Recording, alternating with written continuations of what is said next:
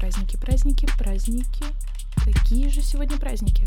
А, ой, запись уже началась? Поехали! Новый выпуск подкаста с днем дня.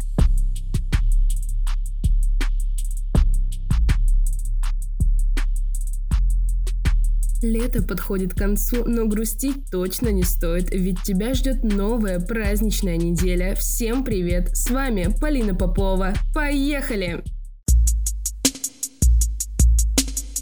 Сегодня, 14 августа, день финансовой осведомленности. Цель праздника – напомнить людям о том, как важно серьезно относиться к инвестициям и сбережениям, чтобы обеспечить финансовую стабильность. С таким днем обязательно нужно поздравить заядлых шопоголиков и любителей мелких покупок.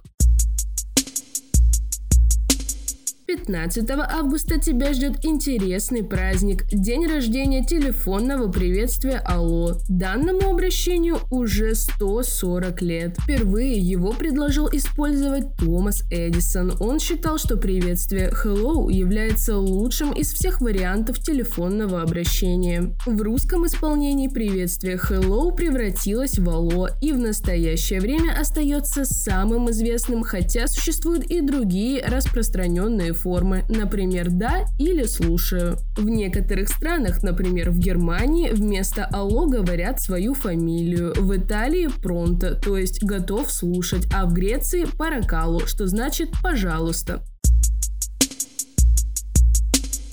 16 августа посвящено злодею из комиксов, главному врагу Бэтмена и просто шуту – Джокеру. Джокер – это цветная карта из комплекта 54-картовой французской колоды, которая может выступать в качестве любой или определенной карты в зависимости от правил игры. Чаще всего на ней изображают шута. В 1966 году вышел первый фильм, в котором комиксный Джокер получил свое первое киновоплощение. Перед зрителями зрителями он предстает в разных образах и с постоянно меняющимися историями его жизни. В этот день можно устроить с друзьями карточную игру или посмотреть любое кино с этим комиксным персонажем.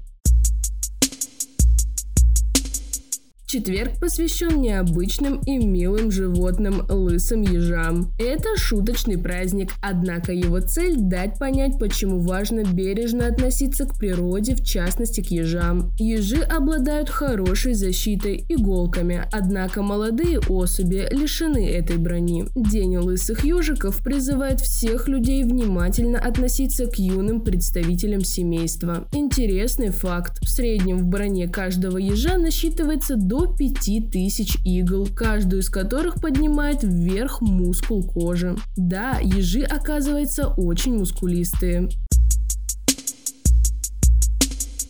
Свой профессиональный праздник в пятницу отмечают все географы России. Впервые День географа отметили 18 августа 2020 года. Его празднование пришлось на памятную дату 175-летний юбилей Русского географического общества. Ну и вот вам географическая шутка на этот день. Как вы думаете, кто был первым человеком, который реально попутал берега? Правильный ответ – Колумб.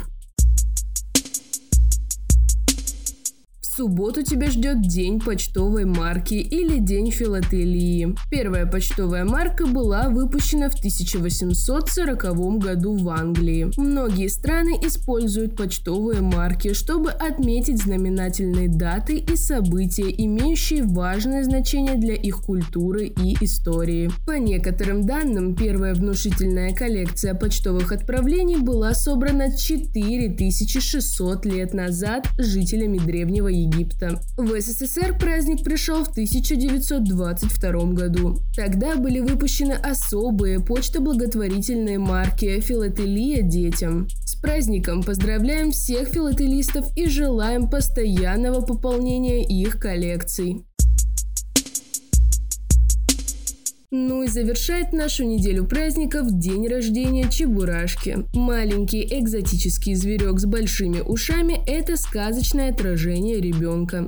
Образ зверька – это прототип маленькой девочки, которая наряжалась в мамину шубу, ходила в ней по квартире и часто падала. Эта девочка была дочерью друга Успенского. После очередного падения папа стал говорить своей дочке «опять чебурахнулась». Так и появилась эта известная фраза. В России есть несколько памятников, посвященных Чебурашке, а в 2008 году был открыт музей. Обязательно в этот день посмотрите фильм или мультфильм и снова окунитесь в детство.